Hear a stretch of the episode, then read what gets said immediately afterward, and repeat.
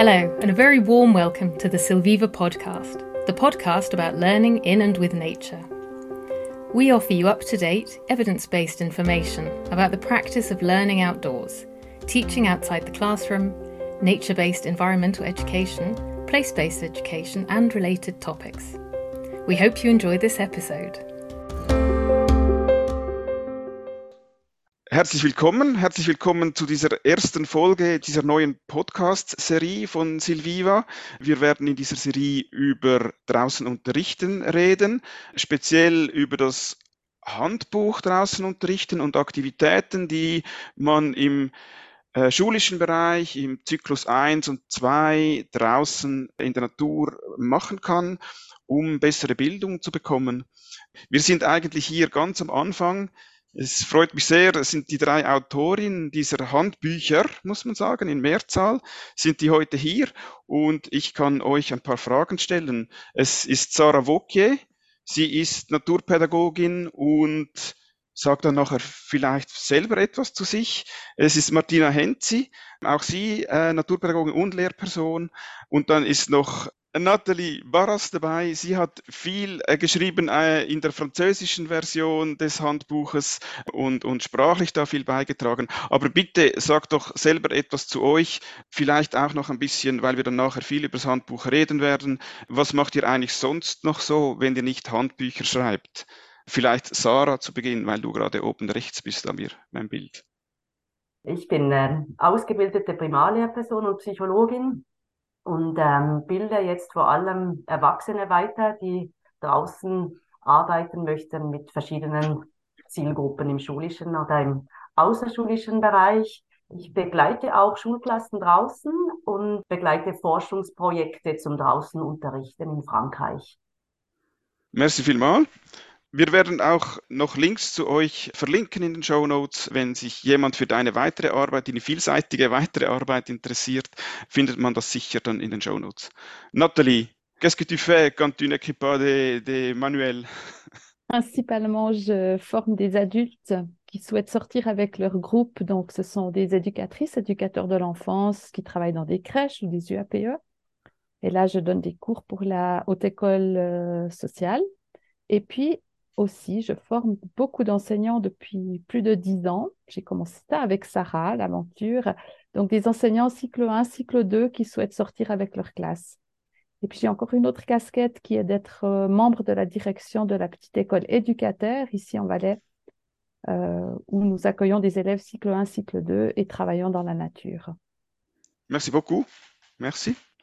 Und zu guter Letzt, ähm, Martina, was machst du alles den ganzen lieben langen Tag draußen oder auch nicht draußen? Ja, ich bin ähm, Lehrerin vom Zyklus 1 und Zyklus 2. Zurzeit sehr stark auch Familienfrau. Ich bin Erwachsenenbildnerin und leite seit es das Buch draußen unterrichten gibt, Kurse ähm, draußen unterrichten für Lehrpersonen. Außerdem bin ich ähm, neuerdings auch wieder Studentin und studiere im Masterstudiengang Fachdidaktik, nachhaltige Entwicklung und NMG Naturmensch Gesellschaft. Auch danke. Und ich glaube, diese kurze Einleitung von euch, ich glaube, da gäbe es noch ganz viel mehr zu erzählen. Diese kurze Einleitung zeigt auch, wie viel Know-how das in diese Bücher hineingeflossen ist. Und man muss es, glaube ich, schon so sagen, wie erfolgreich die nachher geworden sind, hat uns alle erstaunt. Aber wenn man das jetzt so hört, kann man sagen, ja, irgendwoher kommt das ja. Und darum, diese Podcast-Serie will ganz kurze Podcasts machen. Wir wollen eigentlich nur drei Fragen stellen und wir wollen ganz konkret beginnen bei Aktivitäten. Et peut-être je commence avec toi pour un peu changer la langue. Ähm, peut-être directement quand tu as écrit ce livre ou peut-être après quand tu, as aussi utilisé ces activités dans, euh, de ce livre, est-ce que tu as une, activité qui, tu aimes le plus ou tu utilises le plus, euh, qui est très important pour toi peut-être pour aussi un peu euh, faire voir aux, écouteurs qu'est-ce qu'on peut faire et pourquoi ça c'est bien de le faire? Alors, quelque chose que je trouve très, très chouette de faire dans la nature, ce sont les mathématiques et notamment la géométrie, donc tous les calculs de surface, de périmètre, chercher des angles, calculer des angles.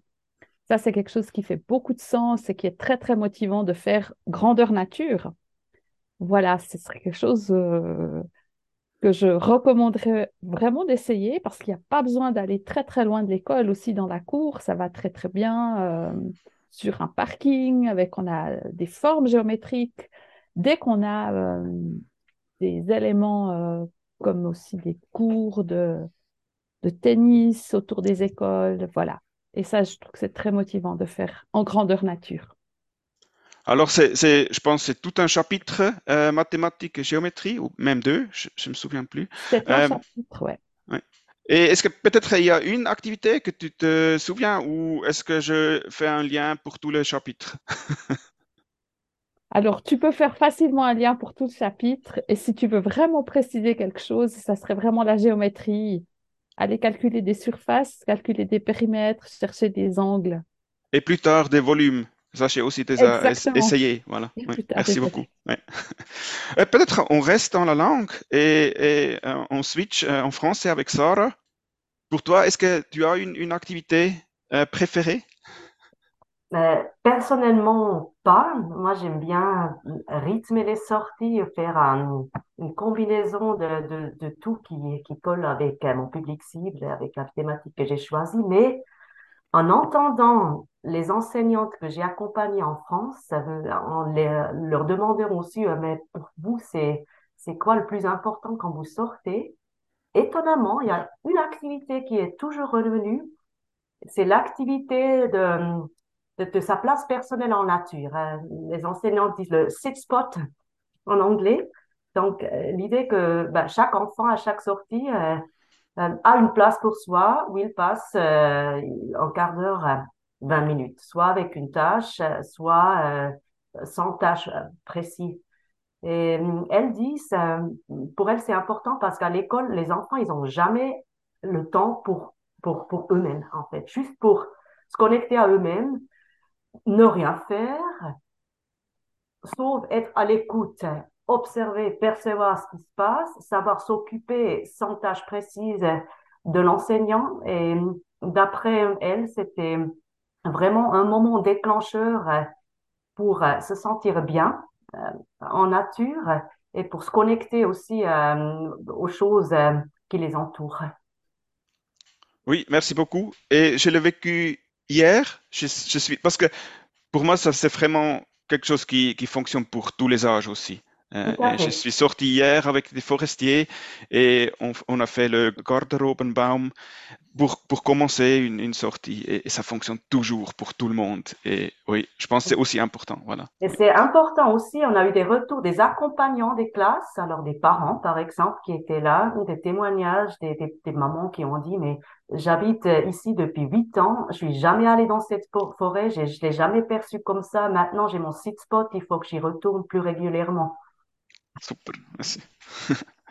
Ja, dann wechseln wir wieder auf Deutsch und ich stelle dieselbe Frage an Martina. Hast du vielleicht etwas ganz Konkretes aus diesem dicken Handbuch, das du regelmäßig brauchst, das du ähm, mega wertvoll findest vielleicht?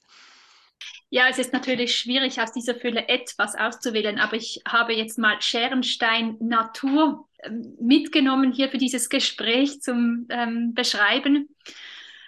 Und das, das ist etwas, was ähm, an den Kursen auch immer wieder sehr geschätzt wird und zu sehr vielen weiterführenden Gedanken und, und Gesprächen auch führt. Also wir kennen ja alle das Scherenstein-Papier, ähm, wo es von Anfang an ganz klar ist, der Stein ähm, schlägt die Schere, die Schere schneidet das Papier und das Papier umwickelt ähm, wiederum den Stein.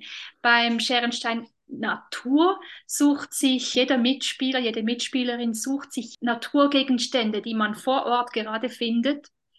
Und die Spielpartner treffen sich dann und zeigen sich gegenseitig ähm, auf eben Scheren, Stein, Natur, zeigen sich ähm, einen Naturgegenstand. Und es wird dann eben nach unterschiedlichen Kriterien werden diese Gegenstände verglichen. Das ähm, führt dann dazu, dass man miteinander ähm, aushandeln und diskutieren muss, welches ist jetzt der zum Beispiel dünnere Gegenstand oder das könnte auch, was ist das weichere, wer, was ist das bunte. Und dieser Prozess ist sehr, sehr spannend, weil es lassen sich daraus auch sehr viele Bezüge zum Leben und in unserer Gesellschaft ziehen. Und ja, ganz nebenbei wird, wird dann die, die Wahrnehmung geschult, werden Adjektive angewendet, sie werden gesteigert, es wird ein Wortschatz aufgebaut. Sehr spannend, die kannte ich noch gar nicht, diese Aktivität. Äh, gefällt mir. Ich bin dann gespannt, wo ich die suchen muss, in welchem Kapitel, aber wahrscheinlich bei Sprache, oder? Es ja. Wir werden es finden, kein Problem. Also, und, und da sieht man ja auch schon, äh, ist vielleicht sogar eine gute Überleitung auch für die nächste Frage, dass da ja eben, auch wenn man mit einem Lehrziel, mit einer Kompetenz reingeht, wo es um Adjektive, um Sprache vielleicht geht, dass man dann äh, sehr schnell auch bei, ich sage jetzt mal, Demokratiebildung landet. die müssen dann verhandeln, die müssen aushandeln, welches nur schon welches Kriterium wenden wir an und, und so äh, kommt man eigentlich schon sehr schnell mit einer Aktivität zu, zu einem viel größeren Thema. Und das wäre jetzt auch la prochaine question. Euh, parce que quand vous avez écrit ce, ce, manuel, je pense que vous n'avez pas vraiment réalisé, c'est peut-être pas vrai, mais moi, j'ai pas vraiment réalisé quand j'ai lu la première fois que Peut-être euh, ça peut changer aussi comment faire l'école euh, dans un niveau plus haut, euh, parce qu'il ne faut pas seulement sortir et, faire l'école dehors, mais ça provoque déjà beaucoup aussi de, de, discussions dans les écoles, dans les classes d'abord et après dans l'école, et comment on s'organise très facilement. C'est la première question, comment on s'organise dans un team, et beaucoup de questions qui, suivent. Et maintenant, euh, est-ce que tu as peut-être euh, des autres observations que tu as eues au niveau école, que peut-être avec ce manuel, avec ces différentes euh, activités qu'on peut faire dehors, le même contenu, est-ce que ça a changé un peu les écoles, au, au niveau école vraiment? L'expérience que j'ai souvent vécue avec les écoles, c'est qu'il y a une question euh, très profonde des enseignants à partir du moment où ils ont le manuel, c'est qu'ils ont envie de connaître leur environnement naturel et culturel proche. Et donc, on a beaucoup de demandes de formation en établissement, en tout cas ici en Valais, je crois aussi dans le reste de la Romandie. Et c'est du temps très fin qui est pris avec les enseignants et avec les directions d'école pour justement revivre, je dirais, euh, revivre des expériences dans l'environnement naturel et culturel proche. Et que ce soit du fait qu'ils ont envie de construire un canapé forestier ou pas, qu'ils ont envie de mettre des bacs de jardinage ou pas, qu'ils ont juste peut-être envie de expérimenter comment faire l'école dehors des quatre murs, ça crée ce grand questionnement de c'est quoi notre rapport au territoire? Voilà.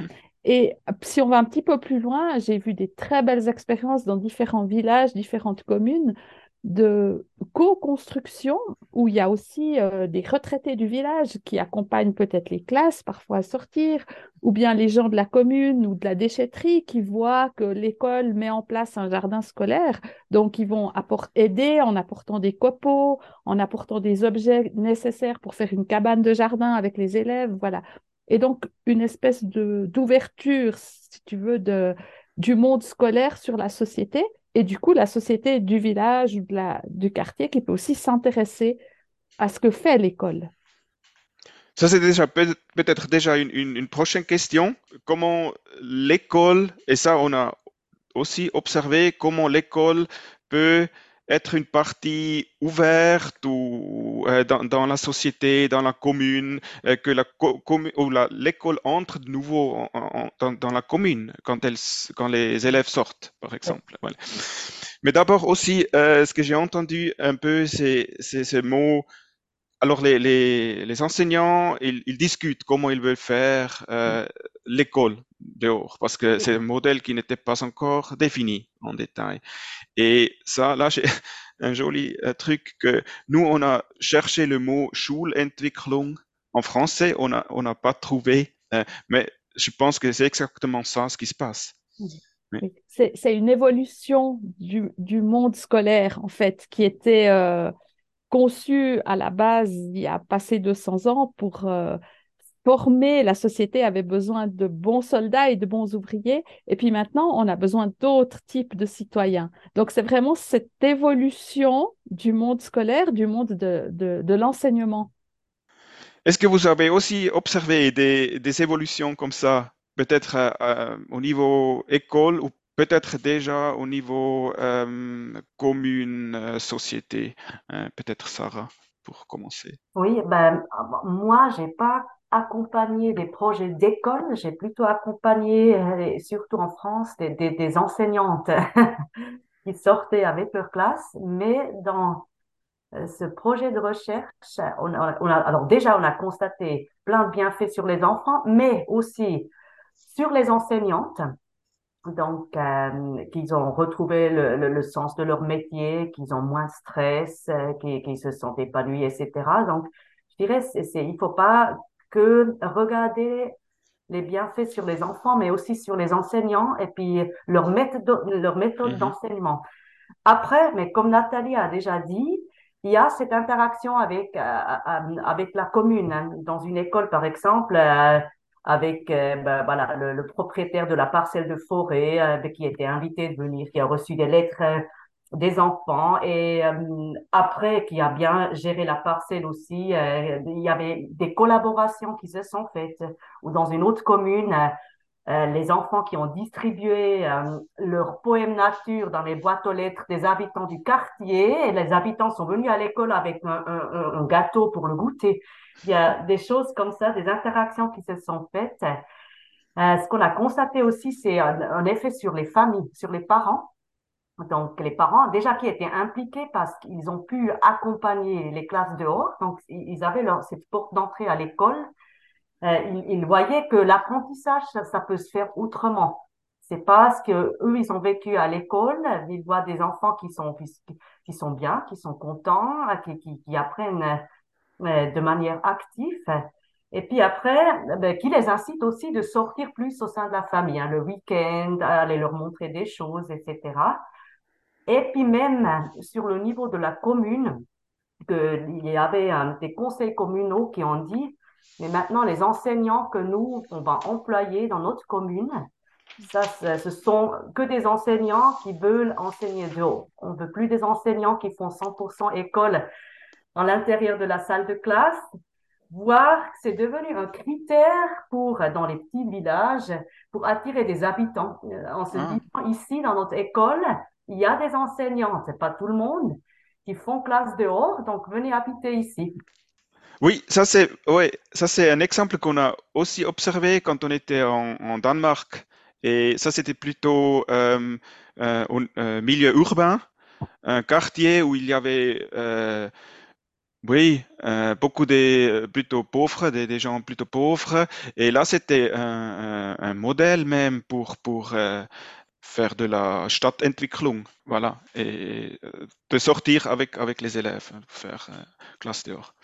Vielleicht noch ein, einen bisschen deutsch-schweizerischeren Blick. Äh, ich weiß nicht, ob du den hast, Martina, aber ähm, weil ich doch denke, dass das Schulen in der Deutschschweiz ein bisschen mehr Autonomie haben, in der Regel äh, vielleicht mehr auch selber entscheiden können oder müssen, je nachdem, ähm, als vielleicht in der Romandie. In Frankreich kenne ich es gar nicht. Hast du da wie auch noch etwas beobachtet, vielleicht auf Niveau Schule, was, was sich da entwickelt mit draußen unterrichten? Ja, Ähnliches habe, oder anderes? Mhm. Ich habe unterschiedliche Erfahrungen gemacht. Also einerseits habe ich ähm, Schulen erlebt, die als Gemeinschaft einen lebendigen Unterricht drinnen und draußen fördern wollen. Also die ähm, explizit das, äh, das auch draußen unterrichten, auch in, ähm, ihrer Schul, in ihrem Schulleitbild nach außen kommunizieren, sich damit ähm, ein, ein, ein konkretes Bild von, von ihrem Unterricht ähm, verschaffen. Das sind funktionierende Schulkollegien, die, die ihre Schulen weiterentwickeln wollen.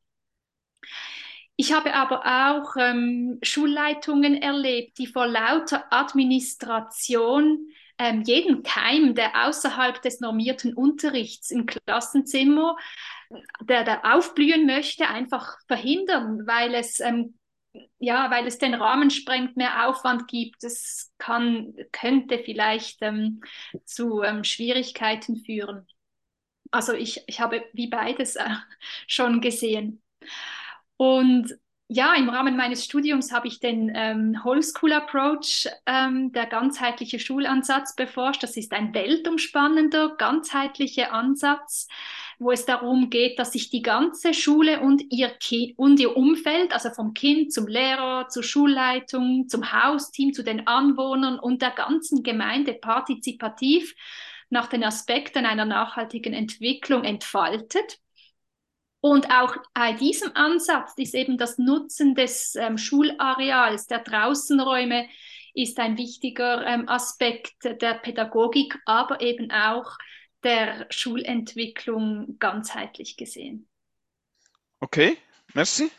Ja, also die Administration, es braucht tatsächlich auch einen, schon einen initial, glaube ich, eine, eine Motivation mindestens von Leuten, die das tun wollen, dieses draußen unterrichten. Und dann braucht es vielleicht auch mal ein, eine äh, Initial, einen Initialaufwand. Und trotzdem würdet ihr wahrscheinlich alle, ist eine Suggestivfrage, ja, würdet ihr wahrscheinlich alle unterstützen, dass es dann vielleicht leichter wird, auch Schule zu machen? Das ist das, was Sarah gesagt hat, dass vor allem auf Niveau Lehrpersonen, dass viele Lehrpersonen, die das gerne machen, es dann auch einfacher fällt, dass sie gesünder sind, äh, solche Geschichten. Aber man muss da irgendwie mal beginnen. Ich glaube, ich sehe dieses Problem schon. Genau. Ich weiß nicht, ich habe jetzt wie die zweite und dritte Frage schon ein bisschen zusammengestellt. Vous avez déjà répondu un peu les deux.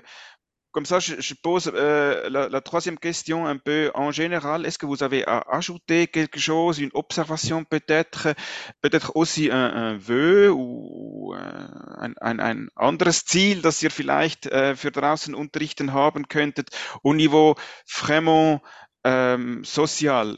Comment est-ce que euh, se enseigner dehors, alors ça peut changer une école, mais ça peut même ça commence à changer des petites sociétés. Euh, est-ce que, est-ce, qu'est-ce que ça a, comment voulez-vous que enseigner dehors change un peu? Dans quelle direction euh, la société? Est-ce que vous avez à ajouter quelque chose ou est-ce que vous avez déjà dit euh, comment ça, ça, se passe? Vraiment au niveau peut-être plus que, que commune, un peu. Oui, vraiment moi, je pense que ça peut changer un peu ou aide à changer euh, la société.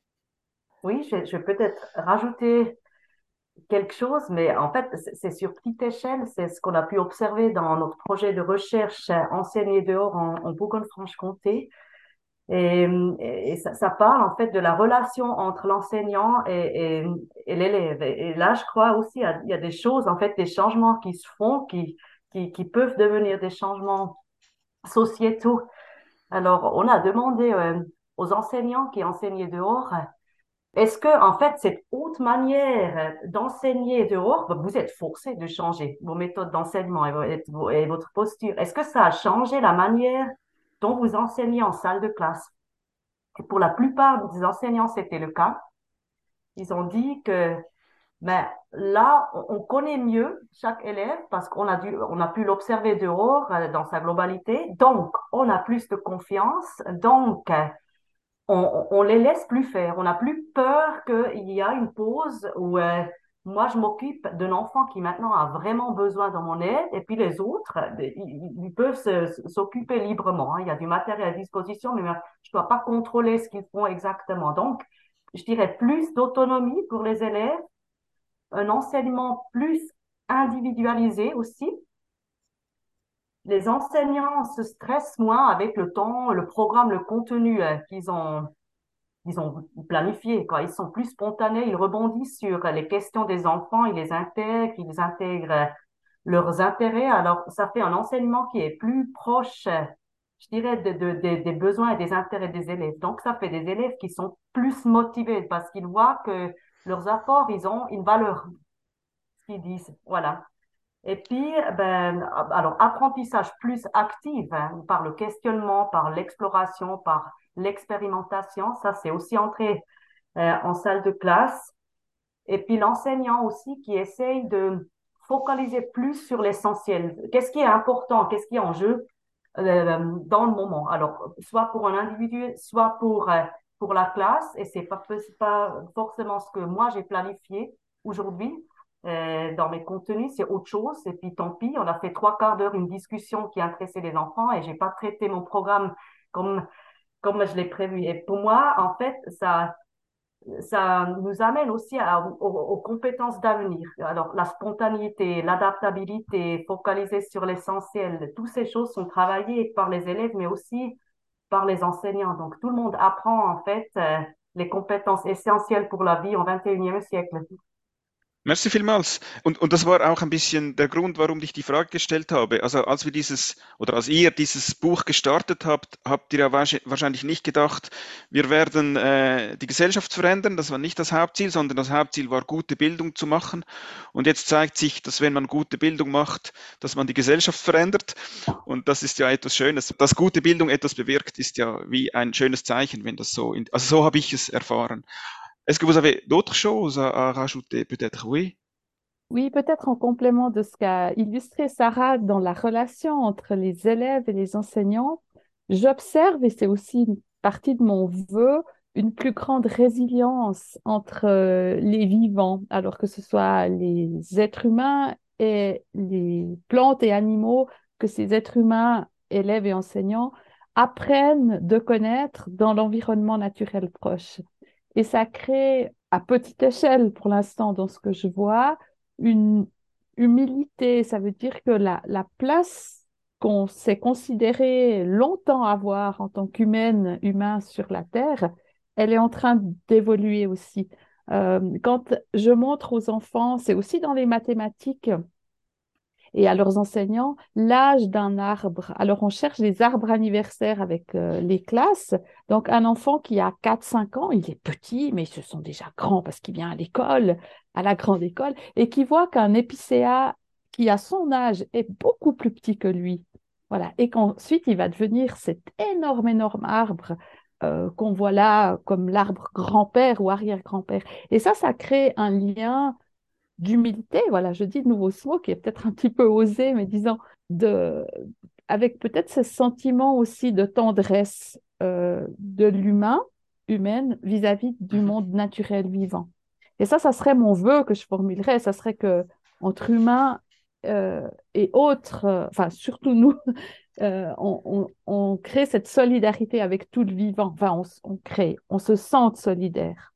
Et ça, je pense que ça serait vraiment une une solution äh, pour un avenir plus durable. Und dass das eigentlich schon immer ein Ziel war, auch von Silviva ähm, und, und ähnlichen Organisationen, und dass das jetzt funktioniert mit diesen Lehrplanzielen, mit diesen Lehrplankompetenzen, die man ja einfach erreicht damit, mit diesen Methoden, äh, genauso gut, wie man sie drinnen erreicht oder eben besser und dann dieses Plus noch hat von einer Nachhaltigkeit. Äh, ist, also ist, ich hätte mir das nicht gedacht von Anfang an. Es ist so schön, das zu sehen. Willst du auch noch so positive Beispiele bringen, Martina? Ja, also ich, ich Oder willst du die gern. Suppe wieder versalzen? Mit, denn es geht nicht immer, ist auch voller Realität. Ich würde gerne ähm, die Beziehung zwischen den Lernenden und den, dem Lehrenden nochmal aufgreifen, weil diese Schüler-Lehrer-Beziehung, die, die ist meiner Meinung nach wirklich etwas so Essentielles und das ist gerade etwas, was beim Draußenunterricht ganz ähm, besonders zum Tragen kommt. Das kann ich aus meiner eigenen Praxis auch bestätigen, wie ich Kinder einfach ganzheitlich ähm, sehen konnte. Also wenn ich sie nur im Klassenzimmer erlebe, in, in diesen vier Wänden nahe beieinander, ähm, ein gewisser Druck auch, dann sehe ich immer einen Aspekt äh, eines Lernenden. Wenn wir uns aber gemeinsam draußen ähm, bewegen, dann sehe ich ihn ganz. Und dieses Ich sehe dich, das ist so zentral für die Beziehung und diese Beziehung wiederum die ist entscheidend für den Lernprozess und ich glaube, das kann man über alle Stufen hinweg ähm, so sagen. Für, für mich ist, ist das draußen Lernen eben auch so ein zentrales Anliegen, weil wenn wir zusammen nach draußen gehen, öffnen sich die Augen, es öffnen sich die Sinne und wir, ähm, der Lernende ist neugierig und erkundet seine Lebenswelt. Er befindet sich in seinem Leben und stellt Fragen und man sucht gemeinsam nach Antworten. Und so kann sich der Lernende als Individuum in der Gemeinschaft empfinden und, und, und merkt seine eigenen ähm, Handlungsmöglichkeiten und auch, wie er oder wie sie ähm, wirken kann. Und ich denke, dass das ähm, ganz zentral ist. Ja. Mhm. Merci vielmals. Jetzt schaue ich noch einmal meinen Zettel an und sehe, wir haben bei der Geometrie rund ums Schulhaus begonnen und sind dann irgendwie bei der Gesellschaft gelandet. Und jetzt ganz so kurz zusammengefasst, wie ja draußen unterrichten, natürlich die Beziehung zwischen äh, Kindern und Lernen, Lehrenden und, und irgendwie geht ganz viel über diese Selbstständigkeit, Selbstwirksamkeit, was ich jetzt nicht explizit rausgehört habe, aber was ich immer wieder raushöre sonst, ist die Motivation, oder, die ja für Lernen so wichtig ist und, und die eben auch, glaube ich, bei den Lehrpersonen oder eben Schulteams irgendwie wirkt, oder? Äh, ich glaube, vielleicht haben wir da noch ein bisschen einen Bias, dass wir Schulen beobachten, die motiviert sind, draußen zu unterrichten und darum funktioniert es auch gut. Aber, aber grundsätzlich sehen wir da ja extrem spannende ähm, Experimente auch. Also das sind ja dann häufig Experimente, äh, die aber dann gut funktionieren, weil die Leute auch motiviert sind, jetzt auch auf Lehr-Team-Ebene, aber, aber ganz sicher eben auch bei den Kindern. Ja, danke vielmals für diesen breiten, schönen Bogen. Äh, ich glaube, das ist ein guter Einstieg äh, in, in diese Serie.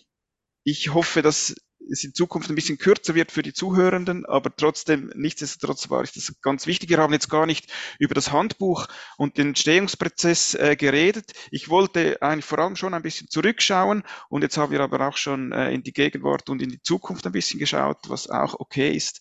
Gibt es etwas, das ihr unbedingt noch sagen wollt, was ihr jetzt äh, euch vorgenommen habt, was, was noch wichtig wäre, was, was nicht vorgekommen ist zu diesem Handbuch draußen unterrichten und die Umsetzung jetzt seit ein paar Jahren in den Schulen und wie ihr das erlebt oder was ihr sonst noch äh, in die Welt tragen wollt unbedingt?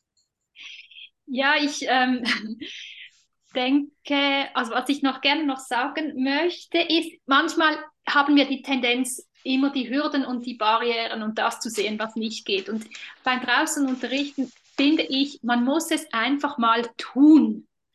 Ob als Lehrende oder Lernende, einfach mal ähm, die Lernräume draußen zu nutzen und beobachten, was geschieht. Weil mit nur einem kleinen Funken Kreativität lassen sich so viele Lerngegenstände draußen erkunden. Es lassen sich Konzepte begreif begreifen ähm, Kompetenzen aufbauen und anwenden.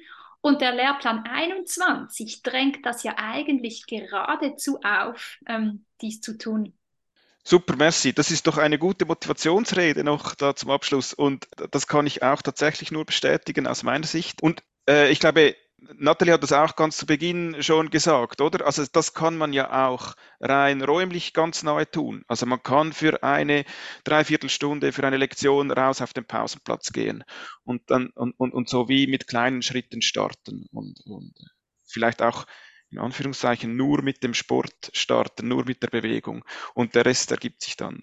Und, und wenn man dann mehr wissen will, dann mache ich jetzt noch den Werbeblock, ähm, dann gibt's eben dieses Handbuch draußen unterrichten in mittlerweile ganz vielen Sprachen. Ich muss das noch nachschauen, was es alles gibt. Es gibt Spanisch, es gibt Deutsch für Deutschland, es gibt mit dem Lehrplan in Österreich, es gibt auch Französisch für die Schweiz und für äh, Frankreich. Ähm, Italienisch Italienisch ist in Arbeit, das gibt's noch nicht, aber das kommt. Man kann da auch Sprachen lernen, indem man nur schon das andere Handbuch wählt, zum Beispiel. Ja, merci vielmal euch dreien, dass das so geklappt hat für diesen Start. Ich glaube, das ist eine gute Rückblick, Ausblick, Übersicht, was alles läuft in diesem draußen unterrichten Bereich und wie, wie schön, dass das auch funktioniert. Merci vielmal und Merci bis zum nächsten Podcast. Merci. Thank you for listening to the latest episode of the Silviva podcast. We hope you learned something new that you can use in your own practice. Feel free to give us feedback and share your experiences at www.silviva.ch slash podcast. where you can also find the show notes as well as more information about learning outdoors in and with nature. See you next time.